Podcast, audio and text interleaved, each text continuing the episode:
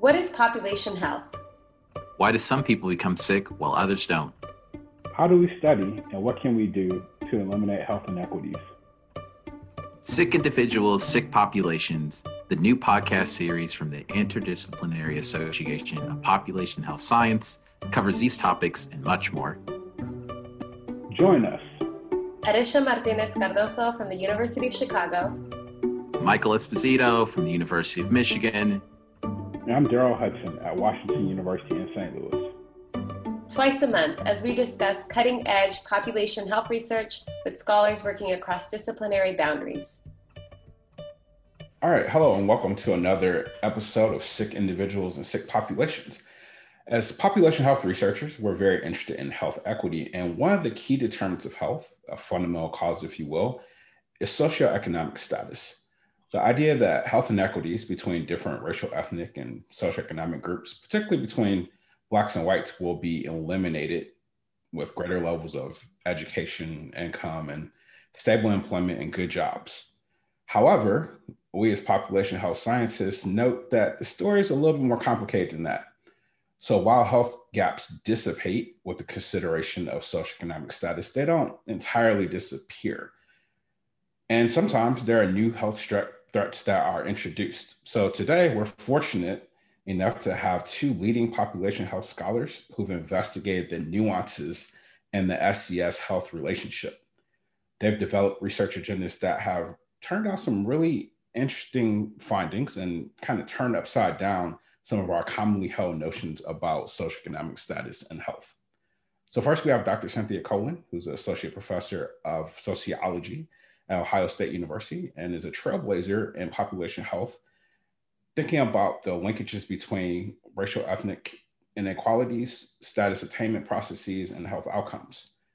More and more looking at the patterning of morbidity and mortality across rural and urban settings, and also thinking about the role of kinship networks as sources of resiliency among marginalized populations.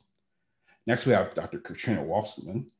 She's the Roger C. Lipitz Chair in Health Policy and Associate Professor in the School of Public Health at the University of Maryland, College Park. She's also a faculty associate with the Maryland Population Research Center and is a leading population health scholar who focuses on the US educational system and how that system shapes individuals' physical, mental, and cognitive health, independent from and in relation to structural factors such as race, ethnicity, gender, and social class. So, again, we're very fortunate to have some illustrious guests for our podcast today. Dr. Colen, Dr. Walsemann, welcome. Thanks for having me. Thank you. Um, I just want to make one quick note. I'm actually in the School of Public Policy, not the School of Public Health. So I just wanted to clarify that. Even better. So we can we can truly embrace the interdisciplinary nature of the Interdisciplinary Association for Population Health Sciences. So we all go way back, and it's really a treat to see you all and to follow you all's career. So um, I've probably done a really poor job of characterizing your work, especially your your current work, even where you're situated, what your affiliation is, clearly. So um, I was just wondering if you can start by telling us a little bit about what your current research agenda is about and how you got into this. What made you, what lit your fire to go into this area? So anyone can start with that. So um, currently, I have a uh, some new projects that I'm working on. Um, and of course they all you know they all follow from my previous research uh, the one i'm probably most excited about is i have some uh, a new research project looking at racial disparities in time use in the us so uh, you know much of what we know about the time the time use literature and time use differential patterning um, really focuses on gender and and of course while gender is incredibly important I kind of wanted to bring uh, that those ideas that we see in the time use literature and see how we can examine use it to examine racial disparities in health. Um, uh, because I think you know while things like socioeconomic status um, and the neighborhoods in which you live and exposure to discrimination, all of those are super important in terms of producing racial disparities in health. Um, I'm increasingly interested in looking at uh, disparities and inequalities in time use. So. So um, I think you did a very good job describing my work. um, but uh, some of my new, I think my new projects are extending my prior uh, research interest in the area of um, how the education system really produces health inequalities across the life course. And so what I'm doing now um, through funding through the National um, Institute for Aging and from the Alzheimer's Association is um, looking at how early um, educational context at the state and local level is associated with um, risk for dementia later in life um, and how mm. that might help us um, taking into account some of these differences, particularly in the US South among those cohorts that went to school during Jim Crow, um, can help us better understand the Black white disparities in dementia that we see um, pretty consistently in the literature. And so, um, you know, extracting data from historical documents to actually mm-hmm. have this quantitative data that we can link to the health and retirement study and do some of these um, kind of interesting, answer some of these interesting research questions moving forward. Sure.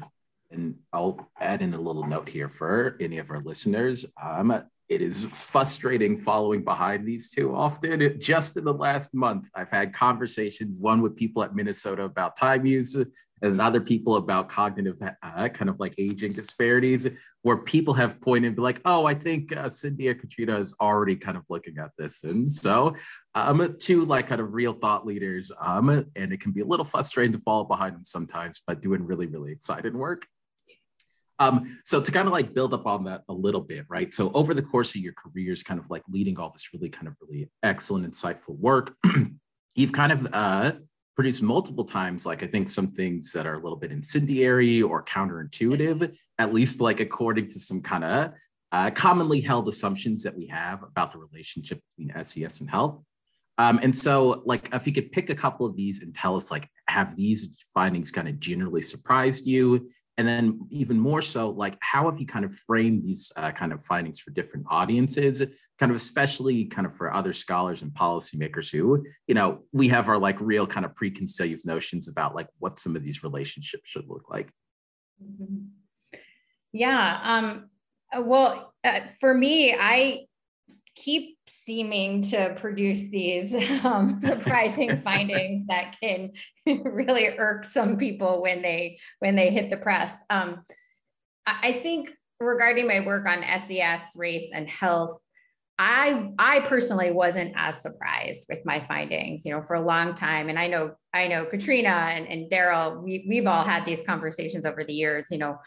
Um, I, I really you know, from early on in my career, I've been interested in interested in how people from different races and ethnic, you know, racial and ethnic backgrounds, how they experience social mobility, right? Particularly upward mobility, but also downward mobility, um, and how that impacts their health. And so for a long time, I argued that uh, the health returns to SES would not be as pronounced um, for certain racial and ethnic groups, particularly for African Americans, you know, for a whole host of reasons. But but I tend to focus on the structural explanation. So so while I wasn't that surprised, and I think a lot of academics are aren't surprised by those findings, certainly um, people in the public, people in the popular press, policymakers, um, public health professionals, they are not happy with those findings. Um, I, I think, you know, especially in the US, where we really want to buy into this notion of meritocracy and we want to buy into this notion of, you know, if you work hard enough, you will achieve the American dream. And it really is about opportunity. Um, you know, that's not, that's not a, uh, that's not a, a, a message people really want to hear. So I think in terms of crafting the message when you do data translation, it's really important for you to think about who are you talking to in this particular instance and what is their starting point, right? Because all audiences have different starting points. And kind of what types of barriers or roadblocks are you likely to face, and what what are the ways you can use to break down some of those barriers so you can have um, more effective communication. Mm-hmm. That's sort of how I I tackle it. Um, now, when we when it comes to breastfeeding, all of that stuff um, goes out the window, and things get very emotional with people when you bring up findings that um, breastfeeding might not exactly be as health protective as we once thought. So, sure.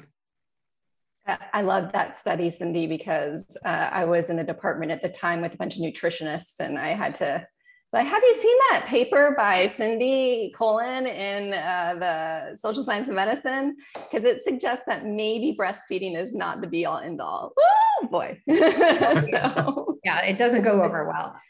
No, I mean, I'm trying to think of like when did I find counterintuitive findings, but I think it's like with Cindy, it's more um, I was expecting, I, w- I was expecting them. I wasn't necessarily surprised by them, but I would imagine some people might be surprised. For instance, um, some of my early work when I was looking at school racial composition mm-hmm. and mental health.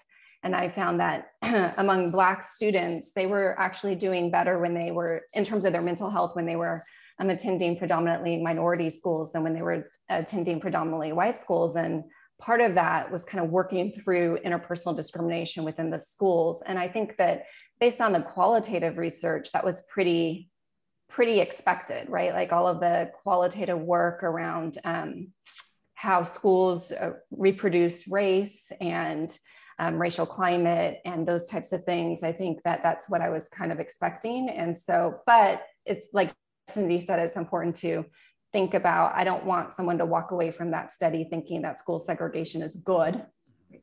Um, that was not the takeaway point. It's more like discrimination is bad.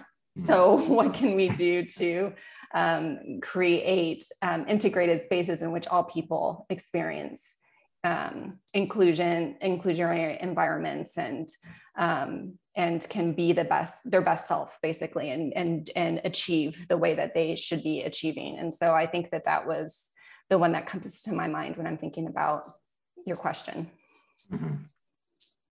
Yeah, that makes sense, and I can see that you've now been in the School of Public Policy with that, that very nuanced answer. I always struggle with these things. Like, what does this mean? So uh, hats off to you. Kudos for that. Um, so I, I, wanted to ask Cindy um, about your your line of work on kinship network. So thinking about different assets, oftentimes people underestimate the role of social networks and social support in relation to health. So I was just wondering if you can talk a little bit about the importance of kinship in, in relation to health.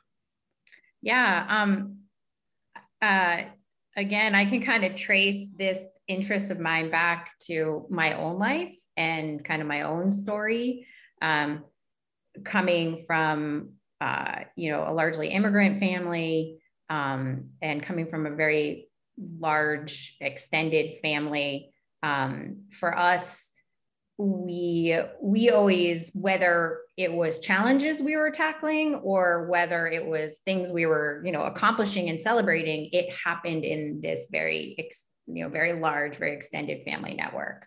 Um, so i had that experience individually. And then in terms of my work when i started uh, working on racial disparities in health you know for me I, I think and for many of us right we we sit in this space where we're we're we're working, we're researching, we're thinking, we're reading, and we we um, often focus on deficits, right? Mm-hmm. Deficits in marginalized communities, deficits in marginalized populations, and um, we all know that there are tons of strengths, right, and sources of resiliency. And and the extended family, extended kinship networks is one of those sources um, mm-hmm. for, for many marginalized communities, and so I think I kept coming back to it, right? Like sort of with every paper I did, I, I kept returning to it. Um, and in fact, the paper that I just that I just did on uh, exposure to discrimination for children and its impact on mom's health um, in JHSB, you know, I'm kind of arguing that we need, and I'm not the only one, right? I know Katrina's done this, other people have done this too. I'm arguing, you know, we have to sort of reconceptualize exposure to discrimination um, as a family exposure, right? As a community exposure. Stop, stop making it in even, you know, when we're talking about sort of interpersonal discrimination, it's not an individual exposure. Yeah. Yeah. Um, so I think that's where really my interest in in kinship networks, lie, you know, lie. And then also, right, I was trained by Arline Geronimus, and so if you you work with with Arline Geronimus for any period of time, like many of us on this on this call have, you know, you're going to think about about kinship networks. Yeah, yep, absolutely. Yeah, definitely. Um, kind of to keep building off of that, uh, Katrina, right? Uh, we already talked about this a little bit about education. Um, you know, being kind of imagined in the public consciousness is this like kind of the vehicle to kind of like upward social mobility. Um, but you have uh, this is a joke. Nobody you've spent like your whole career kind of like demolishing that idea. I think it's a really or making that idea like a bit more complicated, right? Um, and so, you know, kind of uh, building off what we already kind of hinted at a little bit more, can you describe some of the nuances that you found in your research, um, kind of that complicate this idea about the relationship between uh, kind of education and kind of like ma- maintenance of health in particular? Yeah, I mean, I think that this goes back to, um, you know, my own personal experience within public schools growing up, um, attending a high school that was um, very diverse. I want to say it was like 40% white and 30, 30% Black and Hispanic, um, equally, um, a, a, along with a significant portion of uh, or proportion of Filipino students at my high school. And the, the kind of rival high school in our district was all white almost. Um, and we got a lot of uh, grief, so to speak, um, being the diverse uh, uh, high school. And it just made me think when I was attending there, like there were a lot of benefits that I accrued um, by attending a very integrated high school, and and that, but but in the same vein, I also saw a lot of inequalities within the school system. So within my own very diverse integrated school, the curriculum itself is quite tracked, and so a lot of the advanced classes were um, very much predominantly white. I was in many of them, and so um, that it wasn't something I thought of in high school about studying long term, but once I got to um, got to uh, public health and thinking about my dissertation, it really I just kept coming back to these questions that I saw in the literature about education and health, and I just thought education is more than attainment. It's more than how many years of school you get. It's what happens within the walls of those schools.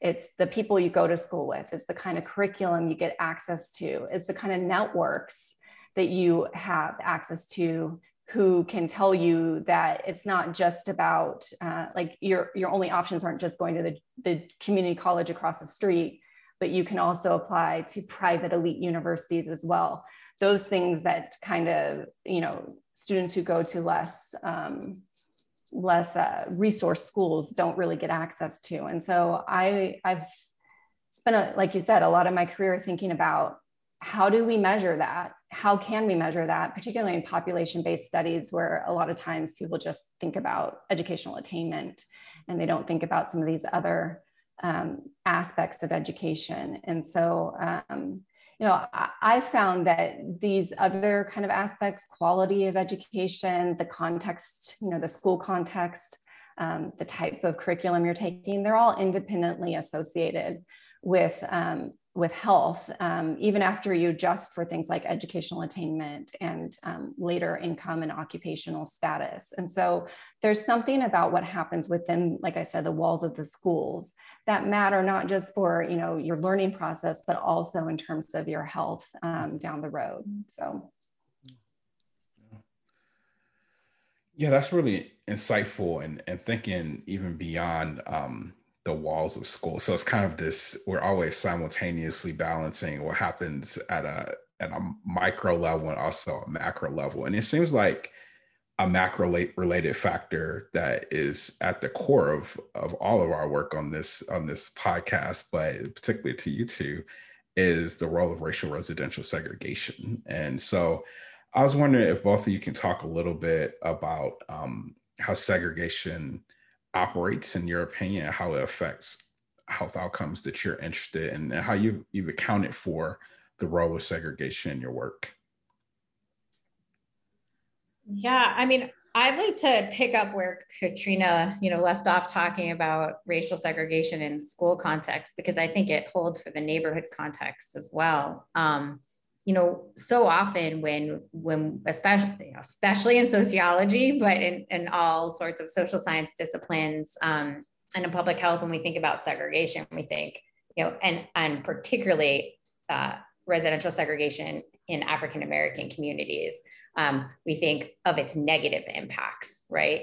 But um, you know, I think we have to do a better job, and and and the more recent work uh, could you know Katrina's focus on on education, but more recent work on residential segregation, I think is doing this. We have to do a better job at sort of piecing, you know, tearing apart, piecing apart what are we talking about when we talk mm. about residential segregation, right? And right. Um, you know, is it access to neighborhood resources, right? Because because that's one piece of it. Um, is it uh, exposure to environmental hazards? That's another detrimental uh, piece of it. But there are also benefits of living in, in a predominantly Black or a predominantly Latinx neighborhood. Um, you know, you, you, we talked before about those strong social networks, those strong kinship networks. Those are much more likely to be there in more segregated neighborhoods. Um, also, uh, you know, talking about reducing exposure to interpersonal discrimination, same thing. And then, um, you know, also like a lot of what I've been thinking about is, and I, and I think we're going to touch on this a little bit later in this podcast, but the historical context, right? Mm-hmm. So when we think about neighborhoods and what residents, particularly from marginalized populations, get from living in a certain segre- segregated neighborhood, oftentimes they can tap into this rich historic historical culture, right? Or this rich history um, and that can be a source of strength and resiliency, and that can be health protective. Yeah, I mean, I think that um, one of the things that when I started my kind of research agenda, so to speak, as it relates to thinking more broadly about what education is and how to measure it and how to study it, um, is a lot of pushback from neighborhood researchers that basically school segregation is neighborhood segregation. and so um, it's I think that it's more complicated of a story mm-hmm. than that. I don't think that there are one to one correlation. And you know, I'm working with a new um, with a new collaborator, Jennifer Candipan at Brown University. She's she's awesome. She's a sociologist in the field of education, and we just received um, a Spencer Foundation grant to really think about how changing neighborhoods also they correspond or they don't correspond to changing uh, school segregation. And what does that mean when the schools aren't changing at the same rate or at the same way as neighborhoods? And how might that be related to achievement, but also to health and mental health outcomes among students? And so um, I think we have to think about like Cindy said, the resources within the community, but also in terms of how some of those resources like education, like schools, um, are related to changing neighborhoods, uh, just especially as we're thinking, I'm going to use the word gentrification, and I know that that's a kind of a loaded term, but as as neighborhoods change, particularly in cities, um, and what that means for the school system, and I think we really have to think about them together, not separately. Yeah, we're doing as kind of a related thing, uh, a colleague and I are starting up a couple of research projects in the descriptive phase right now. And we're seeing like, we just wanted to ask like a simple question. It's like, are there different long-term or long-run health outcomes for kind of like Black residents in it, kind of predominantly Black neighborhoods that have been stably predominantly Black or ones that have like kind of recently kind of like are the result of like displacement and like even just drawing out the data, it's like massive differences, right? and so like kind of like add in this like kind of like extra level of nuance like both of you and darrell you too that all everybody on this call is doing i think is like the exact kind of like next venue for uh, kind of this segregation in health research um, okay, so let's pivot a little bit away from uh, kind of segregation and let's talk about. I'm sure that both of you have been talking to plenty of people at a national level about that, given our current kind of political context, but maybe you can share some ideas with us. Um, so um, one thing that's like, uh, you know, like a net, part of the national conversation is about this idea of like kind of forgiving student loans, right? We know for a fact that there's kind of a lack of wealth among co- communities of color and people among lower SES backgrounds. such like that such that the only way that kind of like uh, kind of folks from these communities can kind of typically access some of these more expensive institutions is through and more expensive educational institutions is by like kind of like go, going through student loan programs right um, but as we've again as we've been seeing at a recent uh, through recent national conversations kind of taking on these loans is certainly not a costless thing and just strictly beneficial things to do um, and I know that you have like kind of done a bit of work on this, but can you describe uh, to us like the effect that um, kind of student loans have on health and general well-being, so we can kind of fill in like why it may be very important to kind of forgive these um, things. Sure. Um, I think that um, I'm glad we're talking about student loans because I really want the people in Washington D.C. to hear this. I think that, that, that um, yeah, right. I mean, I think that this is definitely something that needs to have serious policy consideration. And, you know, Biden has kind of gone back and forth between maybe I'll forgive 10,000, but not from elite colleges and things like that. And I think that really what we need to think about is like what was the initial reason why we even engaged in student loans? And i think mike kind of mentioned this was johnson johnson president johnson kind of established this during his war on poverty. And this was the vehicle to help people get to college who wouldn't otherwise be able to attend college. And initially you know student loans weren't um, they you know they kind of they allowed you to go to college. You didn't take out a ton of student loans to attend college because college was reasonably affordable, but college has not kept pace with you know any sense of inflation has like outpaced it, outstripped it. Um, and particularly pu- public schools and um, public colleges and universities, and in part because the federal and state governments have slashed funding for higher education. So the question I always bring up when people ask me, what is, why is student loan, how is student loans um, related helpful? Okay. Student loans, having a lot of debt is associated with poor health, right? That's kind of generally what we find, worse mental health functioning, um, issues with, with sleep, um, and even among parent borrowers, we're finding some of this relationship. So parents who borrow to pay for their kids' college. Um, but I think that we also have to think about okay like we what do what is our goal in in the united states do we believe that education is supposed to be this vehicle for upward mobility do we agree that it is um, beneficial to society to have an educated populace and if we do then we need to stop thinking we need to stop thinking in terms of people taking on the onus for paying for their own higher education and thinking about it as a public good like it mm-hmm. initially was thought of and and what kind of policies can we put in place so that 20 years down say like biden does actually forgive student loans 20 years down the road we're not in the same place that we mm-hmm. are in today so we have to think about things like you know free access to public four-year education um, and also just greater investment from the government in higher education because it matters in terms of our um, public good mm-hmm.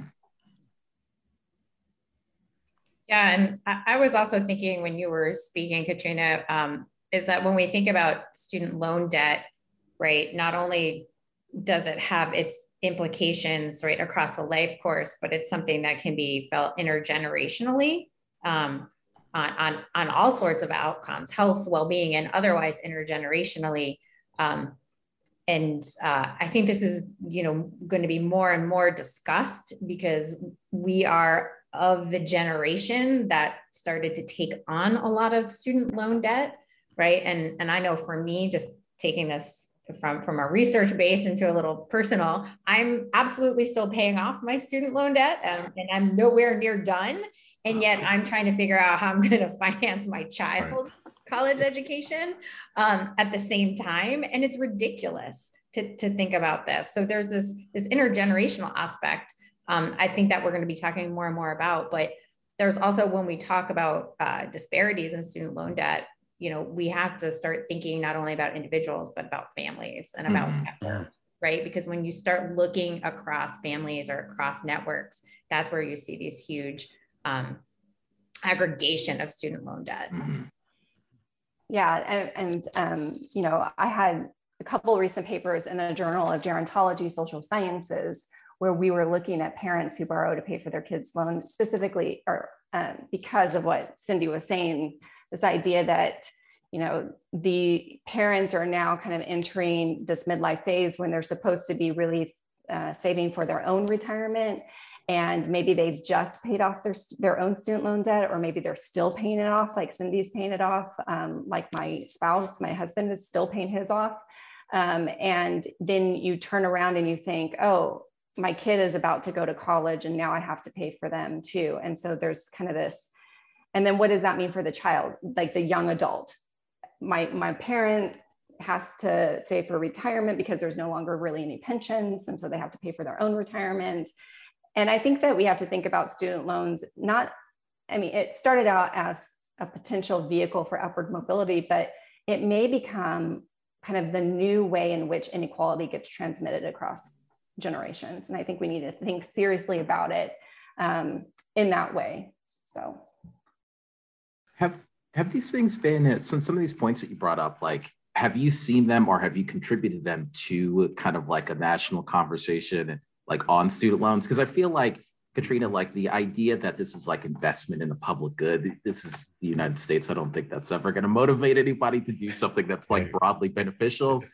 But i wonder if like uh you know if it's been framed yet like kind of to the general public that this has like huge health effects it has like huge intergenerational inequality effects and if that would be like a better motiv- a motivator or like kind of the effectiveness of those types of messages. I don't know if any of you have seen any of that.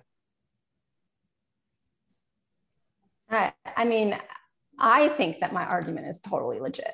Oh yeah, no, I, am on board. I totally, totally understand why you think like it probably won't work, but it's what we used to buy into, right? Sure, the yeah. idea that there is a common, we get a common benefit, and I, I'm trying to push the narrative because especially in the time of COVID and and um, you know some of the groups that have inordinate amount of student debt are doctors and mm-hmm. nurses and these folks are on the front line saving us and we just tell them eh, you have $100000 in debt yeah. you make a lot of money it's totally fine the other thing too that I think that we have to think about, and you guys raised the issue of racial inequality in wealth, and you know, wealth is the way that people pay for college generally, mm-hmm. family wealth. And if you don't have family wealth and you're relying on student loans, and then you do everything you've been told to do, which is go to college, get an education, go to graduate school, or, or medical school and you take out all these loans and then you have all of these loans and you cannot you know buy a house to generate wealth. You can't um, you know maybe you don't start a family right away because of some of these concerns or you don't get married or you know you get stuck at a job that you hate because you have to pay the student loans. Like all of those things are interconnected and they're all related to health because they all create stress and we all know that stress is related to poor health. So i'm not sure if that message in terms of oh this is bad for your health is going to resonate with people either but i'm going to keep um, hammering away at at uh, education is a common good, is a public good, and we need to support um, people in their attempts to get higher education. Sure. Yeah, let's keep on uh, banging that drum beat, and hopefully, we'll get some policymakers on this um, who are who are interested in education as a, as a public good. And I think one of the things that's really a big challenge, we've talked about it on this pod before, is how ahistorical um, or sometimes willfully ignorant our, our general population is about a lot of these issues. And especially, like Cindy mentioned earlier, there's this strong pull to believe in the idea of meritocracy in relation to the achievement of the American dream. And so, do you think this is a critical moment, you know, in the age of COVID, racial reckoning happening? Do you think this is a critical moment to raise awareness about some of these historical unjust practices and how do you think we should do that, especially for policymakers and as divided as we are right now? Um, any ideas about, not to put you on the spot, but um, that's where you are. You're at the, you're at the spot on the pot. Um, any ideas about how to, to do that, to raise critical awareness about some of these historical slights that fuel these contemporary um, inequities? Yeah, um, I'm really glad you brought this up because it's something I've been thinking a lot about. You know, I feel like we're at an inflection point right now with the conversations that we're having in the United States around race and racial inequality and racial injustice. Um, and you know, where we we've had other great inflection points for sure, mm-hmm. and, but I feel like at those times we kind of got stuck. We kind of got stuck uh, at the level of the interpersonal discrimination mm-hmm. Conversation if we got there at all. Mm-hmm. Um, whereas I feel like something's different and a lot more people are talking about structural racism or systemic racism um, in, in all different circles. Uh, and so I feel like you know the door is open we have an opportunity and we need you know those of us who this is what we do um, in our in our careers right and and we've been working on these issues for a very very long time you know we have an opportunity and we need to kind of seize that opportunity. Um, uh, you know how we do this i think it's going to depend again what audience we're talking to. Mm-hmm. um, and i don't think there's a one size fits all uh, um, but you know pushing people past their comfort zone right? Making them understand how racial inequality is literally baked into our system into our social system in the united states um, and has been from the beginning um, i know for when i teach undergrads on health disparities richard rothstein's book um, mm-hmm.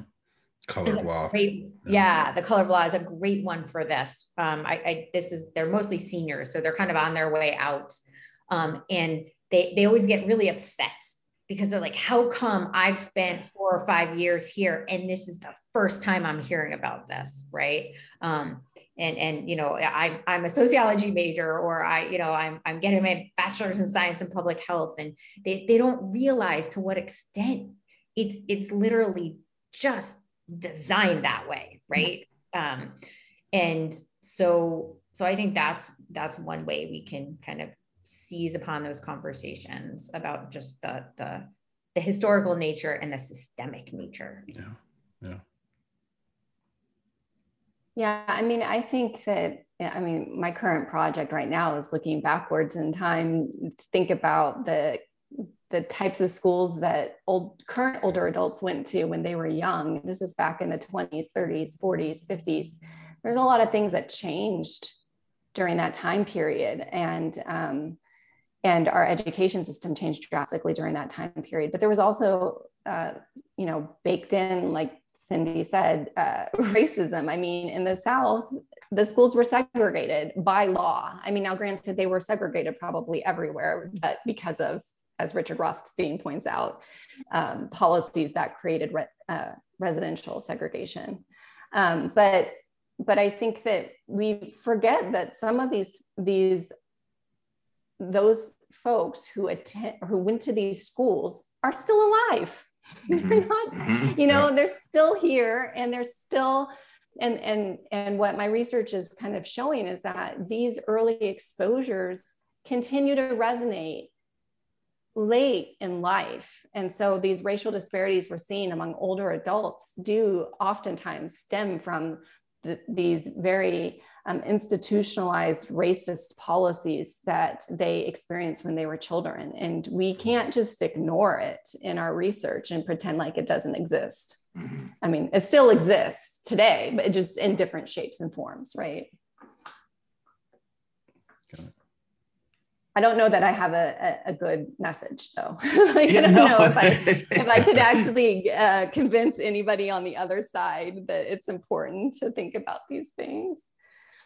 Yeah, no, I mean, again, that's very compelling to I think all of us in the room right now. I guess like the um, kind of idea, you know, so distant from students at this point in my career. Um, so I like it's like remarkable you're like, oh, you walk into the classroom and you can like actually kind of like shape their minds and like kind of like have an influence there. And that's like a really, really important part, I think, of like kind of yeah, developing kind of some structure to kind of like combat like uh or to like put into place like the things that's eventually going to change the structure that we're in do you either you kind of based on your own research or like whatever other anecdotal evidence you want to like pull out is there kind of like specific policies that you can uh, kind of think of that would really help like kind of uh um you know, like the Biden administration or other local administrations could kind of push at this moment in time to really kind of capitalize on all this energy and be like, make any um, any any measurable project progress at combating racial inequalities at all? Yeah, I mean, I think we have so far to go in the United mm-hmm. States, um, and I, I, feel like compared to other um, you know countries in western europe and in scandinavia we're so far behind in terms of how we use social policy to to kind of solve these social problems. I feel like we could do anything and it would be an improvement. Um, but but i mean in particular i've been following the debates about reparations right? That um, that people have been having you know Trevon Logan and Sandy Darity and and and folks like that um, you know i think that's uh, those are really important conversations to have uh, because right it's not just targeting um, socioeconomic disparities it's really getting at the central um, importance of race right and, and racial inequality. Um, uh, i think you know beyond that really uh, you know things that come to my mind are uh, you know high quality free or heavily subsidized childcare um, mm-hmm. uh, you know, family leave policies, whether it's to deal with an aging elder or whether it's deal with a, a you know a young child or anything else you have going on. Um, uh, I've because of conversations I've actually been having with graduate students recently, I've been thinking a lot more about universal basic income and what that mm-hmm. can and cannot do. Um, uh, so yeah, I mean, please let's just start somewhere. Do anything. Yeah that, that's really salient.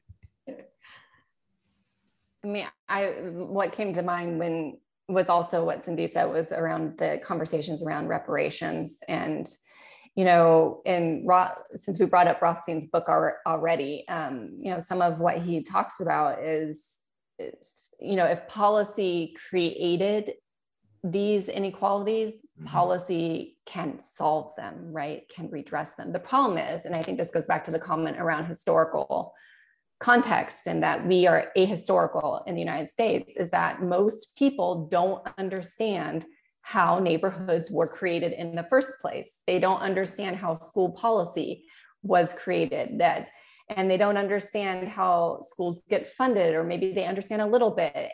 And so all of these things are kind of in this ahistorical vacuum. And but we but again i think that we have to think about social policies that can remedy these things. And i also just want to bring up the idea of immigration policy. I know we haven't talked about immigrants directly in this conversation but I think that it's it's important because um, part of how some some ethnic groups are marginalized and experience um, you know discrimination is through immigration policy, mm-hmm. and I think that there is a way to um, address these by opening up immigration policy a little bit more allowing um, reducing the administrative burden in terms of coming into the country and what qualifies you to do that um, and supporting people who want to come here because um, you know our uh, you know instead of like constantly creating policy that keeps everybody out mm-hmm. um, so that's just my my plug there for thinking about even beyond um, you know some of the traditional ways we think about institutional racism is affecting african american folks in the united states but it also affects other groups of, of people and we need to be mindful of that as well yeah well thank you all so much for all your insights and um, if policymakers are, are listening, just start somewhere. Um, as, as demonstrated by today, yeah. Hear, hearing from these these great experts, start start somewhere. Um, Fifty thousand dollars debt forgiveness, right there. there you go.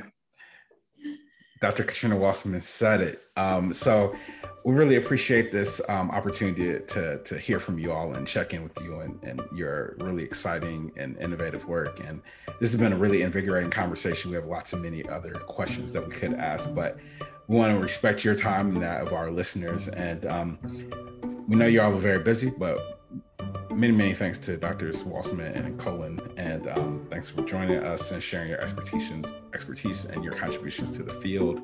And to our listeners, we thank you for tuning in, and we hope you'll join us next time for another episode of Sick Individuals, Sick Populations.